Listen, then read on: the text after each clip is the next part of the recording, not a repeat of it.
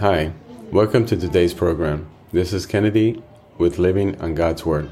Today we're going to be reading 1 Chronicles chapter 10 from the Jesus Bible NIV edition, review key takeaways, and end our session with a prayer. Saul takes his life. Now the Philistines fought against Israel, and the Israelites fled before them, and many fell dead on Mount Gilboa. The Philistines were in hot pursuit of Saul and his sons, and they killed his sons Jonathan, Abinadab, and Malchishua. The fighting grew fierce around Saul, and when the archers overtook him, they wounded him. Saul said to his armor bearer, Draw your sword and run me through, or these uncircumcised fellows will come and abuse me. But his armor bearer was terrified and would not do it. So Saul took his own sword and fell on it. When the armor bearer saw that Saul was dead, he too fell on his sword and died. So Saul and his three sons died, and all his house died together. When all the Israelites in the valley saw that the army had fled, and that Saul and his sons had died, they abandoned their towns and fled, and the Philistines came and occupied them.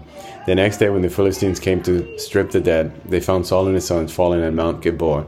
They stripped him and took his head and his armor, and sent messengers throughout the land of the Philistines to proclaim the news among their idols and their people.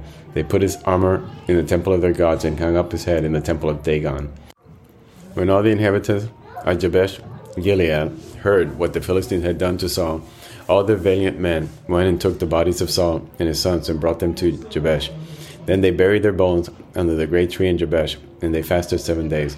Saul died because he was unfaithful to the Lord. He did not keep the word of the Lord, and even consulted a medium for guidance, and did not inquire of the Lord. So the Lord put him to death, and turned the kingdom over to David, son of Jesse. This is the end of 1 Chronicles chapter 10. So here we see Saul taking his own life, and he dies along with his three sons in battlefield. Father, thank you so much for your word. Thank you for your blessings. Thank you for your protection. God, we ask for wisdom. We ask for patience. We ask for guidance. Lord, teach us how to be good Christians on this earth, how to fulfill your purpose. Teach us how to bring others to Christ. We ask this in the name of your Holy Son, Jesus. Amen.